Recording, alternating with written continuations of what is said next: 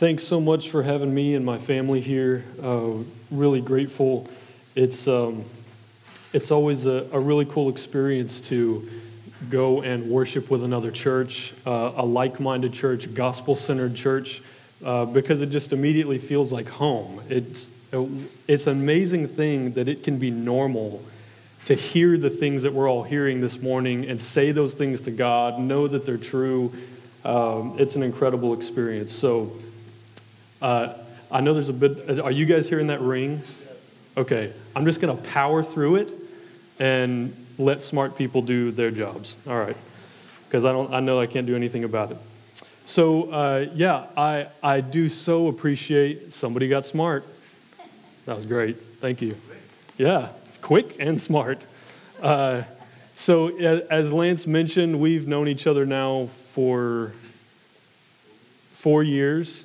Um, and, uh, and the way we met was through Lance's Acts 29 application process. Um, and from, uh, and from that moment, I think we, we had a, a, certain bond that the Lord created there, and we've and just been friends. He's working, don't worry.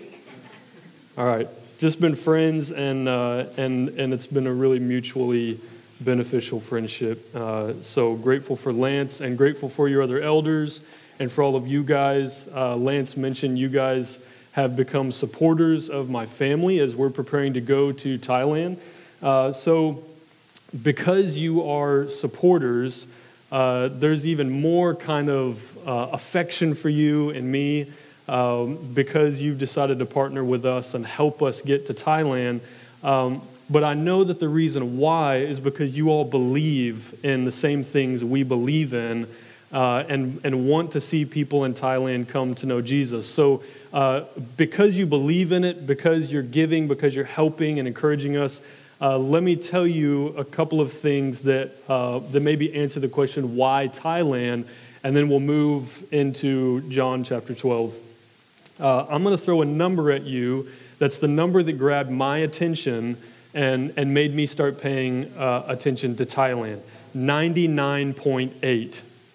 99.8. That's the percentage of people in Thailand who do not know Jesus, have never heard about Jesus. If you were to mention Jesus, it would be like, what's a Jesus? 99.8% of people in Thailand are unreached, untouched by the gospel of Jesus.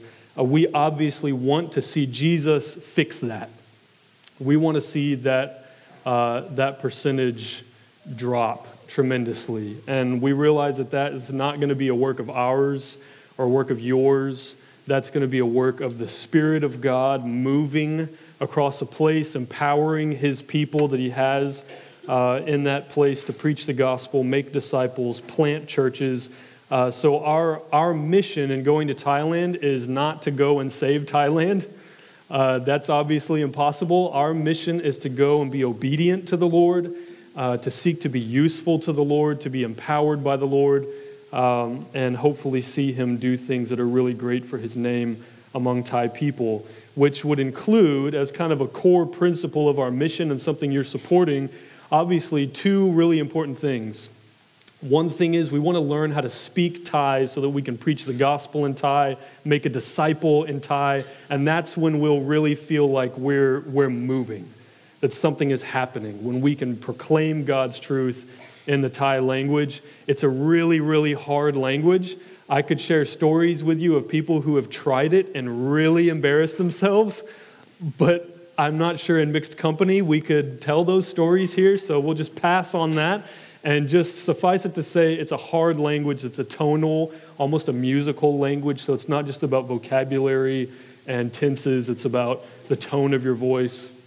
Super hard. So we're going to be devoting probably the first two years uh, to learning the language full time. I'll be going to school learning the language so that we can learn to preach the gospel in Thai. In fact, the Lord's uh, made arrangements that we didn't know about, and it turns out that the uh, director, the owner of the Thai language school that I'm going to be going to, is actually a, a believer, a Thai believer. And you, you already know 99.8 among 68 million people. You can imagine how rare it is to come across a Thai believer. she is the director of the language school that I'm going to be going to. So, uh, incredible thing that the Lord's done there. And, and when I was there in February, um, talking to her about the language school, she said, Well, why are you here? Why do you want to learn Thai? And I said, Well, I'm a missionary. My church is sending me here to preach the gospel and to introduce people to Jesus. And she said, Oh, that's great. So you want us to teach you Thai so that you can teach the Bible? It's like, that's a thing? You can do that? So that's, that's the program that I'll be in. Uh, so, uh, so evangelizing, making disciples is, is obviously a super important part of what we're going to be doing there right from the outset. The other thing that I'll be doing is working with Acts 29, the net, church planting network that you all are a part of. Uh, there are a few Acts 29 members, that is, like church planters, men who are assessed and approved to plant churches in Thailand. That team is coming together even just over the last year. It went from one to it'll be five when I show up. So the Lord's doing something there. Uh, but as soon as I show up, I'll be kind of the most experienced Acts 29 person there, just in terms of relationship to the network. So I'm working with Emerging Regions Network, which is our kind of 1040 window effort in, in Acts 29. Be working with them to really develop the team there. And, and here's, the, here's that core principle that I was getting at. Uh, we don't believe that we will be the church planters necessarily, but we're hoping to see Thai believers plant churches so that Thai people can meet Jesus. So that, that's, the, that's the real kind of driving passion is to see them grow up in Christ and, and become uh, church planters, which looks typically different than this. This would be an absolute mega church in Thailand, for real. Uh, so if really, if there's uh, two or three gathered in Jesus' name and he's there also, that means something real serious in Thailand because a lot of times believers are in twos and threes, not in twos and three hundreds. Uh, so, really encouraging to be here with you. Uh, that's kind of my official update, if that suffices, okay? And, uh, and we would love to just hang out, talk about Thailand with you, uh, talk about what the Lord's doing really all across Southeast Asia. There are exciting things, and we're hoping to see the Lord do even more so that He'd be named and known and glorified among them. We just want to be part of what He's doing. So, John chapter 12, verses 12 through 19. Uh, I, am calling the next, I don't know, half hour that we have together Jesus the Humble King. Jesus the Humble King. I know that uh, this is the triumphal entry, and it's nearly blasphemous for me to not title the sermon that. Uh, but that's really a part of church history, has named this passage that. Uh, there's nothing in the Bible that says this is the triumphal entry. In fact, it's, it's almost oddly misleading to call it triumphal because he was on a donkey, and when he got there, they killed him. It's not in a natural sense, doesn't feel really triumphal, and yet with spiritual eyes and ears and hearts, we understand why it's triumphal, how it was that Jesus was triumphant in this moment. So um, I know that we just read it, but it's a shorter passage. And this is just the way I kind of get into things. I'd like to read this with you again. And then, if you would bear with me, I'm going to ask the Lord for some help while I stand here with you. So, John 12, starting verse 12 again. The next day, the large crowd that had come to the feast heard that Jesus was coming to Jerusalem. So they took branches of palm trees and went out to meet him, crying out, Hosanna! Blessed is he who comes in the name of the Lord, even the King of Israel. And Jesus found a young donkey and sat on it, just as it is written, Zechariah 9 9. Fear not, daughter of Zion. Behold, your king is coming, sitting on a donkey's colt. His disciples did not understand these things at first. But when Jesus was glorified, then they remembered that these things had been written about him and had been done to him. The crowd that had been with him when he called Lazarus out of the tomb and raised him from the dead continued to bear witness. The reason why the crowd went to meet him was that they had heard he had done this sign. So the Pharisees said to one another, You see that you are gaining nothing. Look, the world has gone after him. Will you pray with me? Lord, we're asking you for no less right now than that you would teach us. by your Holy Spirit, will you speak to each of our hearts? Would you cause us to understand your word? Would you cause us to understand Jesus in this passage? Would you cause us to understand our own hearts in light of this passage and to know how it is that we can better know you, worship you, walk with you, proclaim your lordship, your authority, your royalty in a really truthful and sincere way? Please help us, Lord. Speak prophetically to us now. Cut to the heart, encourage and build us up in our faith, please so that you would be magnified, honored, glorified, pleased with us, pleased with our hearts, with our worship. We ask for it in Jesus' name.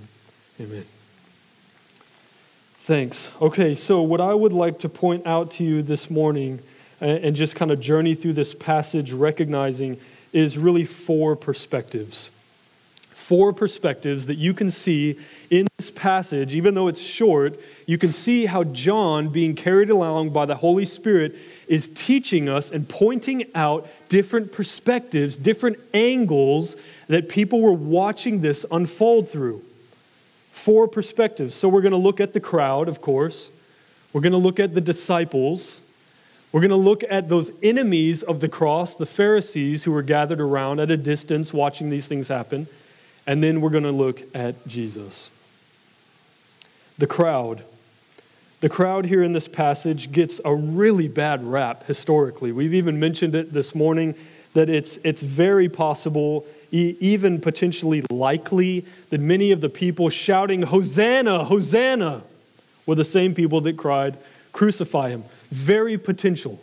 Very probable. The, the Bible doesn't say exactly that there were people in the crowd who were also in the next crowd, but it's, it's, a, it's a real possibility because both of them were crowds and ancient cities just weren't that big. So there's, there's real potential there.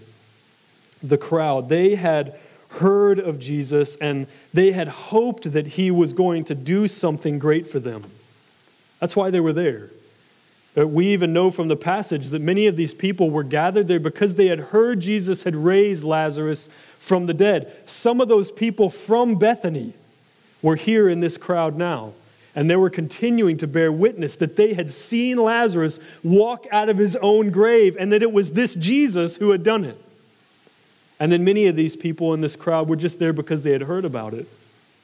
But all of them, apparently, were there because they believed Jesus could do something great for them.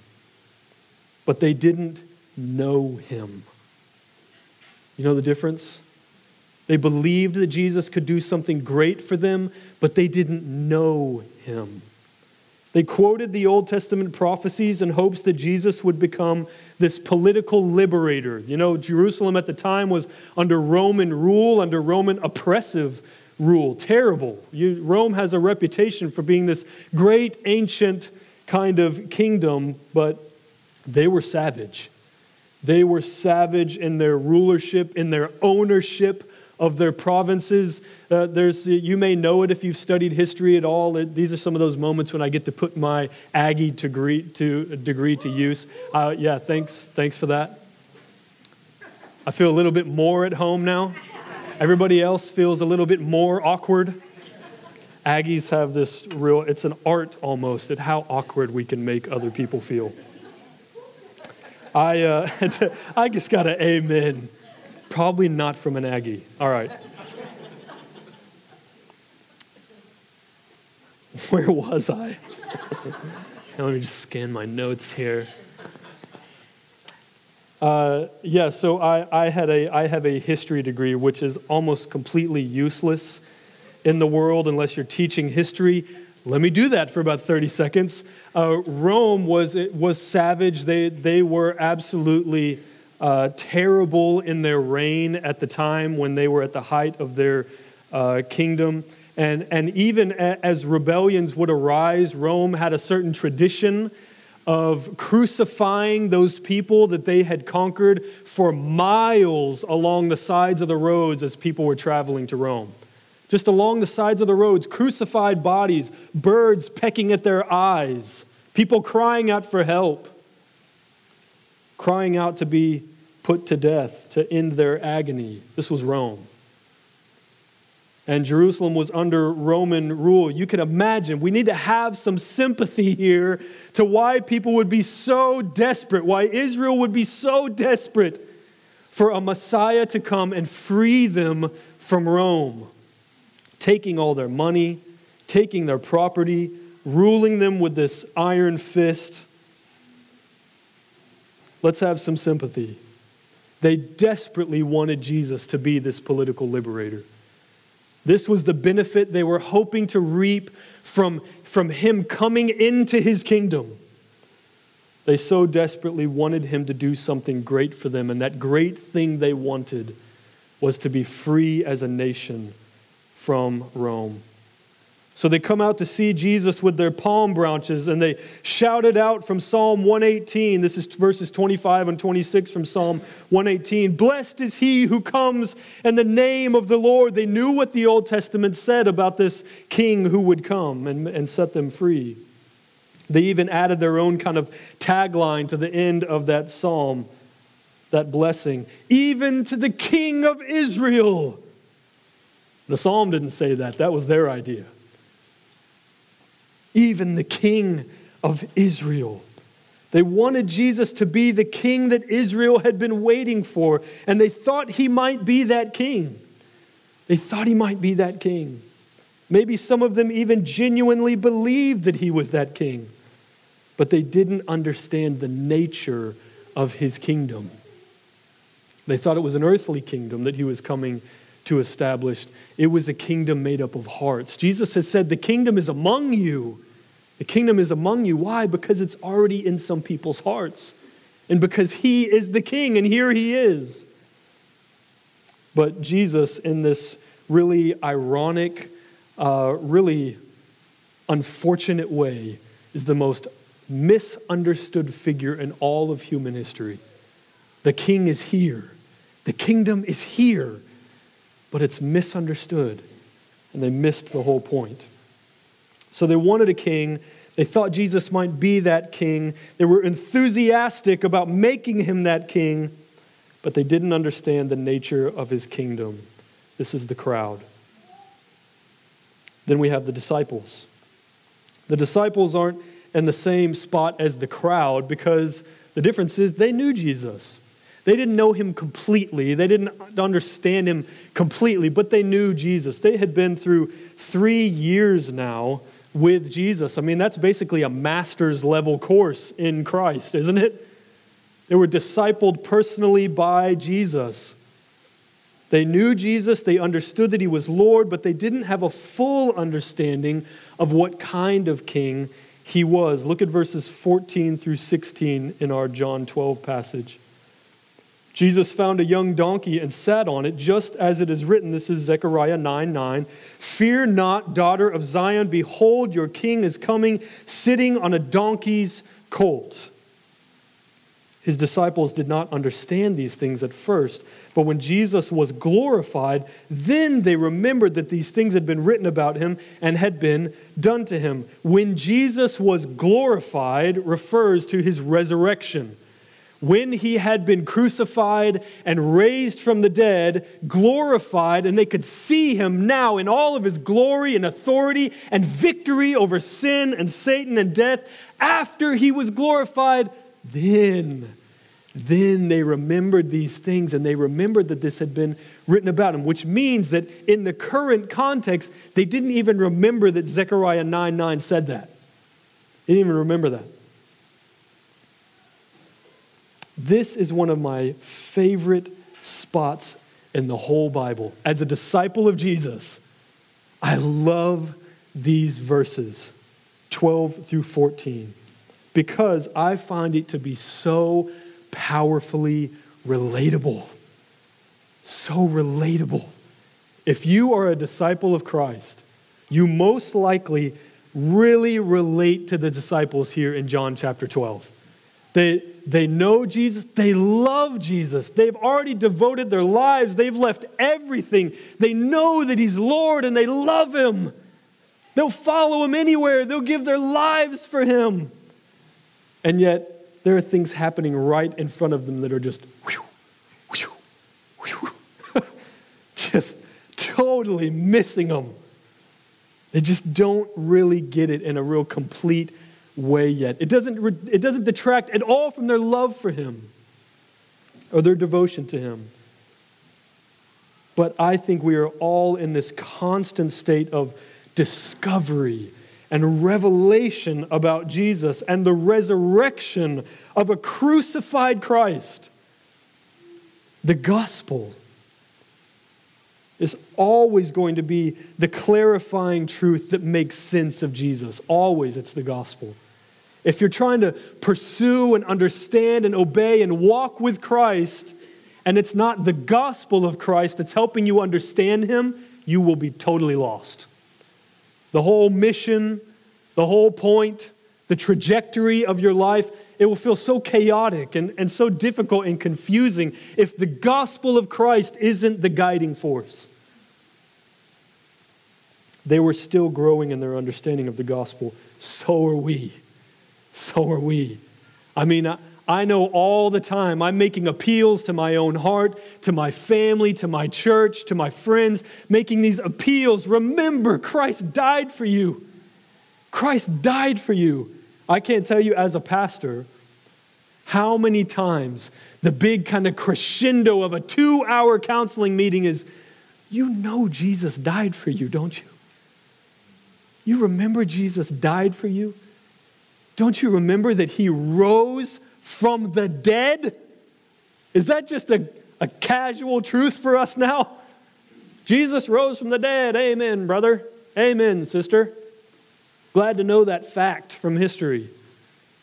But if we aren't translating all of our existence through the fact that he is alive, then we'll just be these disciples who love him, but are just really missing so much, so much of his lordship, so much of his beauty, his grace, his wonder, his power.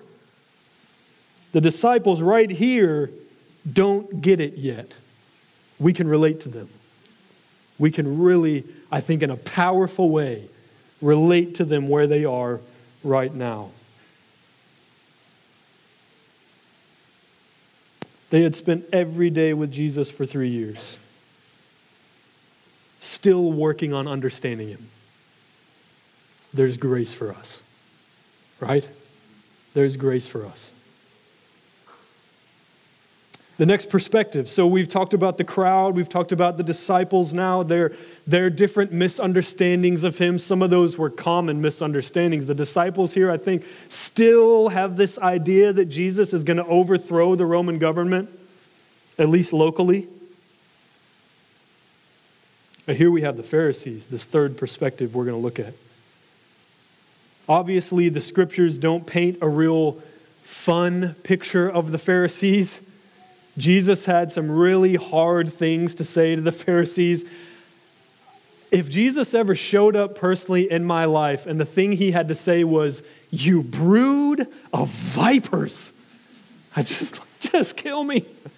Just kill me. I don't want to live anymore. Please say something else. Change your mind about me. Please, Jesus.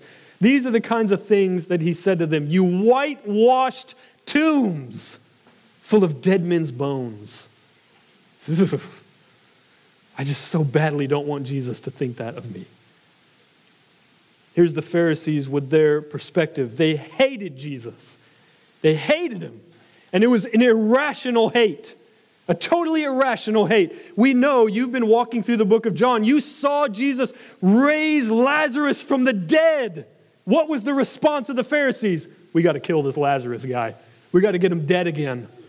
This, this rumor of Jesus raising the dead is really spreading fast. Crowds are growing. Not let's join the crowd and exalt the resurrector of the dead. It's let's kill the undead guy. Let's make him dead again and try to undo Jesus' power, Jesus' authority over the grave. It's irrational. Totally irrational, their hate for Jesus. What was this irrational nature? It was because they knew he had power from God. You see this over and over again in the Gospels. The Pharisees talking to each other. It's like he's done an undeniable sign.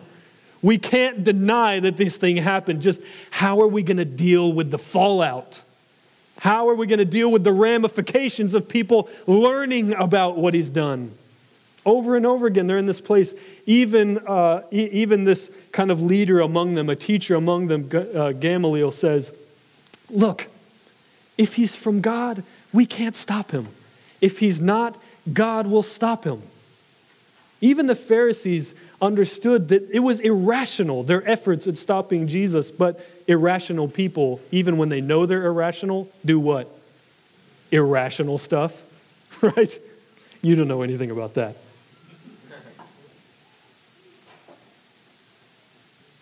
This totally irrational hatred for Jesus because they knew he had power from God, but he, this, is, this is really the sticking point for them. He refused to play their game. If he had power from God and he was willing to play their game, great. Love this Jesus guy. Woo! Raise the dead. But when he raises the dead and he's like, Pharisees, listen, I don't have time for you. I don't have time for you and your religious elitism, your prideful hypocrisy, weighing people down with these burdens, these laws, creating new rules for them about what it means to be loved and accepted by God, but not even lifting a finger to help them. Jesus says, I don't have time for you. Step aside. I've got a cross to get to. He had no time for them. He saw their hearts, he read their thoughts, he knew their motives. He absolutely terrified them. They knew he had power, but he was unwilling to play their game, join their religious club. So rather than responding to his miracles with faith, they responded with a plot to murder him in order to maintain their position of influence. As all these Pharisees were ever trying to do, just desperately cling to something they thought they had gained for themselves, some standing, some respect for themselves, some honor, some glory for themselves. People think we're great. Jesus, you're really putting a dent in this image that we've created for ourselves. This idea that people need us has taken a major hit in the last three years. We need you to calm down. Because everybody just walking around thinking they need you now. What about us? Now we're on the outside looking in. They hated him. They hated him for it. Even when he raised the dead, they just couldn't bring themselves to get over their own need to be exalted. We already saw this, chapters 11 and 12. The Pharisees' plots to kill Jesus and Lazarus in hopes of putting down all this enthusiasm about Jesus. And now here is Jesus, according to the scripture that they do know from Zechariah, hearing crowds shout things they do know from Psalm 118 Blessed is he who comes in the name of the Lord. Praise the Lord. Hosanna, the King of Israel. Look at him riding on a donkey's colt. You know, Zechariah said something about that. This seems familiar. Look at them. Look at them here at the end of this passage, how exasperated they are, how frustrated they are. Verse 19 So the Pharisees said to one another, not to the crowd. Don't see them trying to kind of speak to the crowd, hey, calm down, it's not what you think. They're speaking to each other. The Pharisees said to one another, You see that you're gaining nothing. You're gaining nothing. Look, the whole world has gone after him. The whole world. Now, obviously, that was an exaggeration, right? There's a crowd in Jerusalem, which at the time was this total pit of a place that nobody in civilization wanted to live. All right? You've got this crowd of people with their own customs and religion and hopes for national freedom in this little city out here, Podunk, Jerusalem but from their perspective, their whole world was going after Jesus. Their whole world. Everything they'd built for themselves. Everything they thought they had a firm grip on was being ripped out of their hands. The whole world has gone after him. You ever been in that spot? Even specifically towards Jesus? You ever been in that spot where you're just like, you're taking everything from me? Everything I thought I had, all of my comforts, all my conveniences, everything I had built my life on, you're ripping it out of my hands. Jesus ever freak you out? Like you love him, but you're kind of scared of him too? I don't think that's wrong. He has no time for our games. He has a much more loving, gracious mission, and he is persistent about it. Persistent about it. The fourth perspective the king himself. The king himself. We see the crowds who had heard much of him but didn't know him, disciples who knew him but didn't really understand him Pharisees who hated him because he wasn't about their glory. And finally, we have this fourth perspective Jesus himself, the king on the donkey. He knew what the Old Testament scriptures said about him, he knew who he was. He understood his identity, he understood his mission. He was aware of Israel's clamoring for a king and their misunderstandings about him. While the crowds cheered for him, while the disciples lovingly misunderstood him, while the Pharisees filled with all time, Hall of Fame, historic, sinful plots to murder him, Jesus devoutly and humbly stayed the course to the cross. Let me tell you the difference between the perspective of Jesus and that of everyone else in Jerusalem. You ready for it? Revelation chapter 7, verses 9 through 12. The same John who wrote John chapter 12 witnessed a vision of the future, and this is what he said After this I looked, and behold, a great multitude that no one could number, not a crowd outside of Jerusalem a great multitude that no one could number from every nation, from all tribes and peoples and languages, standing before the throne and before the Lamb, clothed in white robes with palm branches in their hands. And crying out with a loud voice, Salvation belongs to our God who sits on the throne and to the Lamb. And all the angels were standing around the throne and around the elders and the four living creatures, and they fell on their faces before the throne and they worshiped God, saying, Amen. Blessing and glory and wisdom and thanksgiving and honor and power and might be to our God forever and ever. Amen. This was the perspective of Christ the King on the back of a donkey's colt as people clamored and misunderstood and hated. He knew who he was. He knew who he was. He knew where all this was headed. He was not uninformed. Jesus has the perspective that we need so desperately. Isn't that always the case? Isn't that always the case? Can you imagine if every single moment of your life, in your joys, in your trials, in your suffering, in your confusion, can you imagine if you had a firm grip on the perspective of Christ the King himself?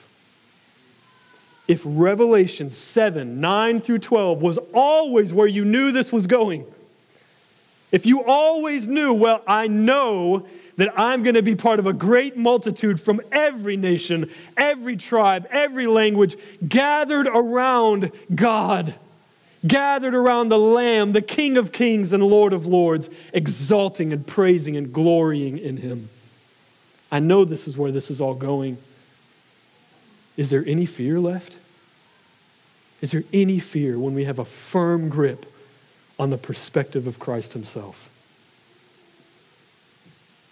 The crowds didn't know this part yet. They didn't understand what Jesus understood about Himself. That's why they wanted to put Him on an earthly throne. That's why they thought that's what they needed from Him. The disciples didn't get this part yet. That's why they stood off to the side, wondering, confused. It's why they argued about who was going to be on Jesus' right or left hand when he comes into his kingdom. Because they didn't get this part yet. They didn't know there's going to be a great multitude that no one could number. They thought there was going to be a select few. The Pharisees hoped to avoid this Revelation 7 outcome at all costs. At all costs. But Jesus knew it. He knew himself. He knew his mission. He knew the ending. When we talk about the triumphal entry, the triumph of it, of course, is his royalty. It's his royalty. It's that he was coming into his kingdom. While they were all looking for him to overthrow worldly powers and enthrone himself, Jesus was going to die. It's this upside down kingdom. This is the perspective we need. So now, what is your perspective on Jesus? I know that we just read this, so it, would be easy, even natural, for you to say, well, Revelation 7. You just read it, you idiot.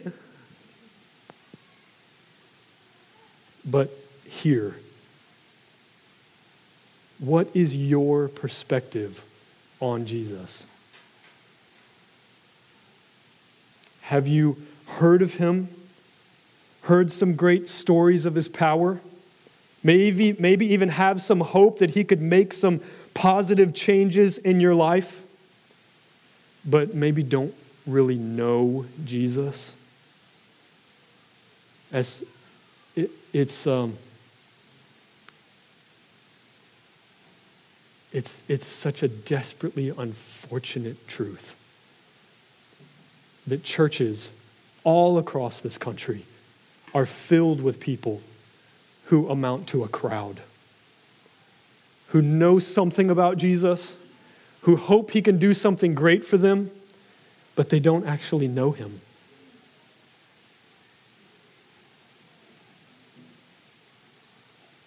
There is hope for you if that's who you are. There's hope for you.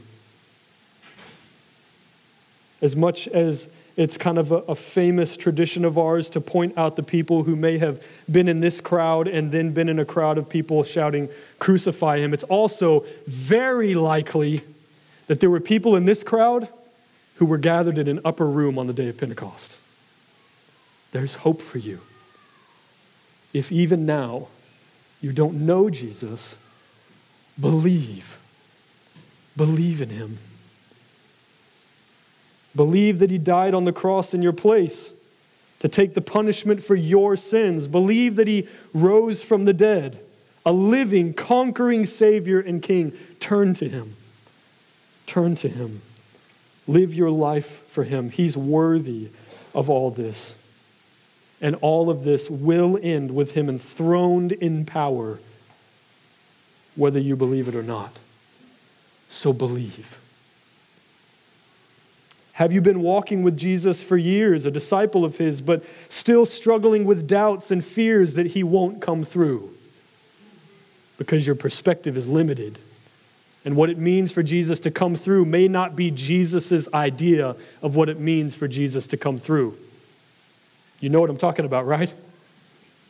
When you got all these plans for Jesus, you have all this power. I have some great ideas what you could do for us. I know you're waiting for my list. And when he gets your list and he's like, Aw, that is so cute. Okay, here's what we're going to do. You feel like he sometimes just isn't working off of your sheet of music. A little confused about what following Jesus really is supposed to look like.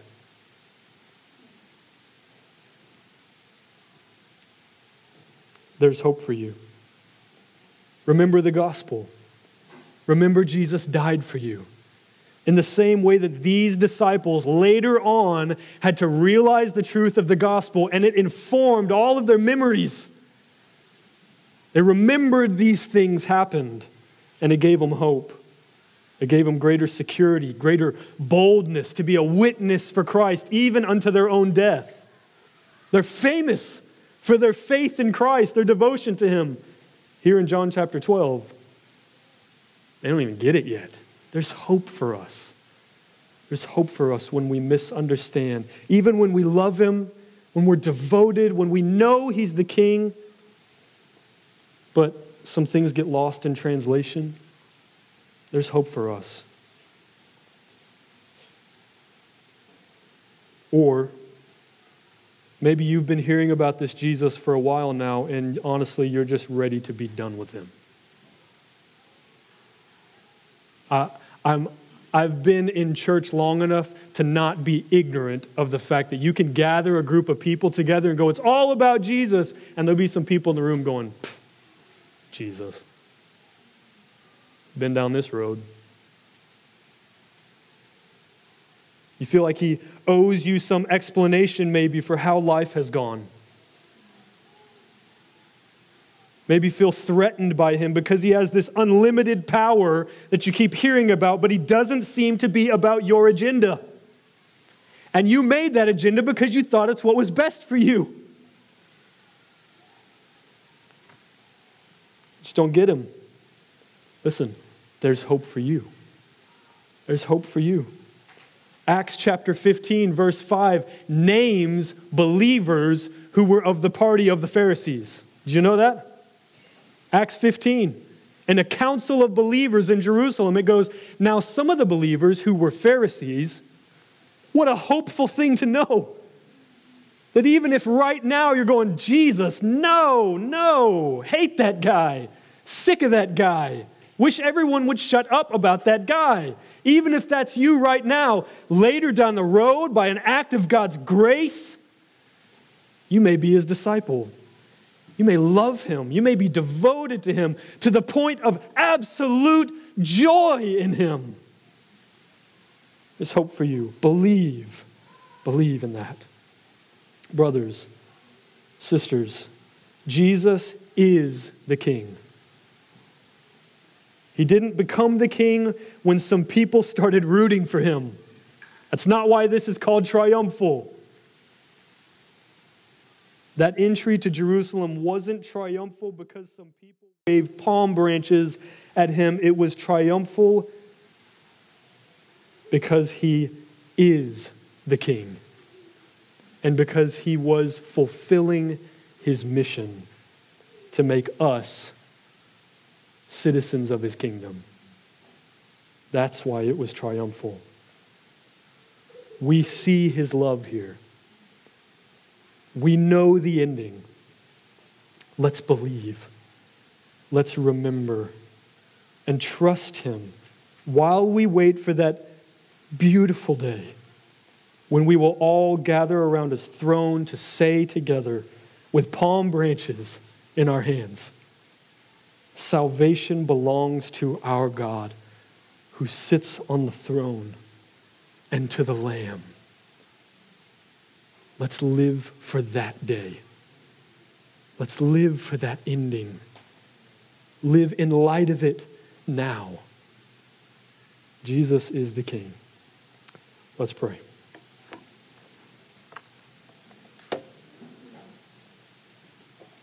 Lord Jesus, this morning we exalt you.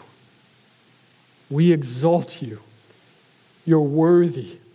of all praise and honor and glory and authority and power and might and wisdom. They're yours. Lord, this morning, will you please help us to have your perspective on you?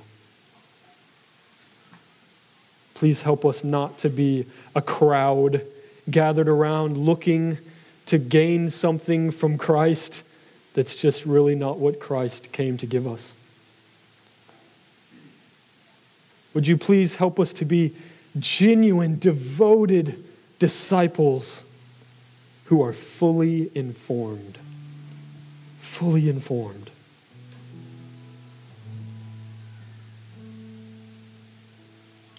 Would you please keep our hearts from straying into that, that barren land of pride and hypocrisy?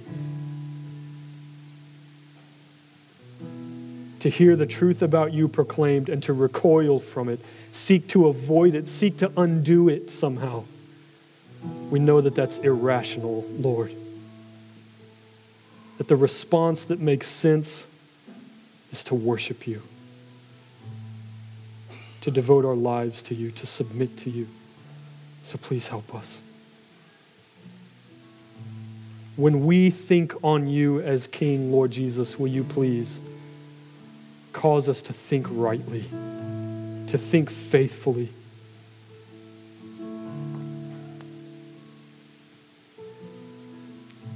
Or we realize that uh, if we if we receive the answers that we're asking for this morning, we will become a people like those disciples became bold, shameless, faithful witnesses about your gospel. That we would proclaim to the world around us the truth of who you are. That we would glory in you, delight in you, speak always of you. That we would be unable to stop speaking about the things we've seen and heard from you. Help us, Lord. Create that boldness, that faith, that urgency, that wonder, that delight in us to think on you as King and to have our hearts set on fire with devotion and love for you. Fully informed and faithful. We love you, God, and we continue to worship you now. In Jesus' name, amen.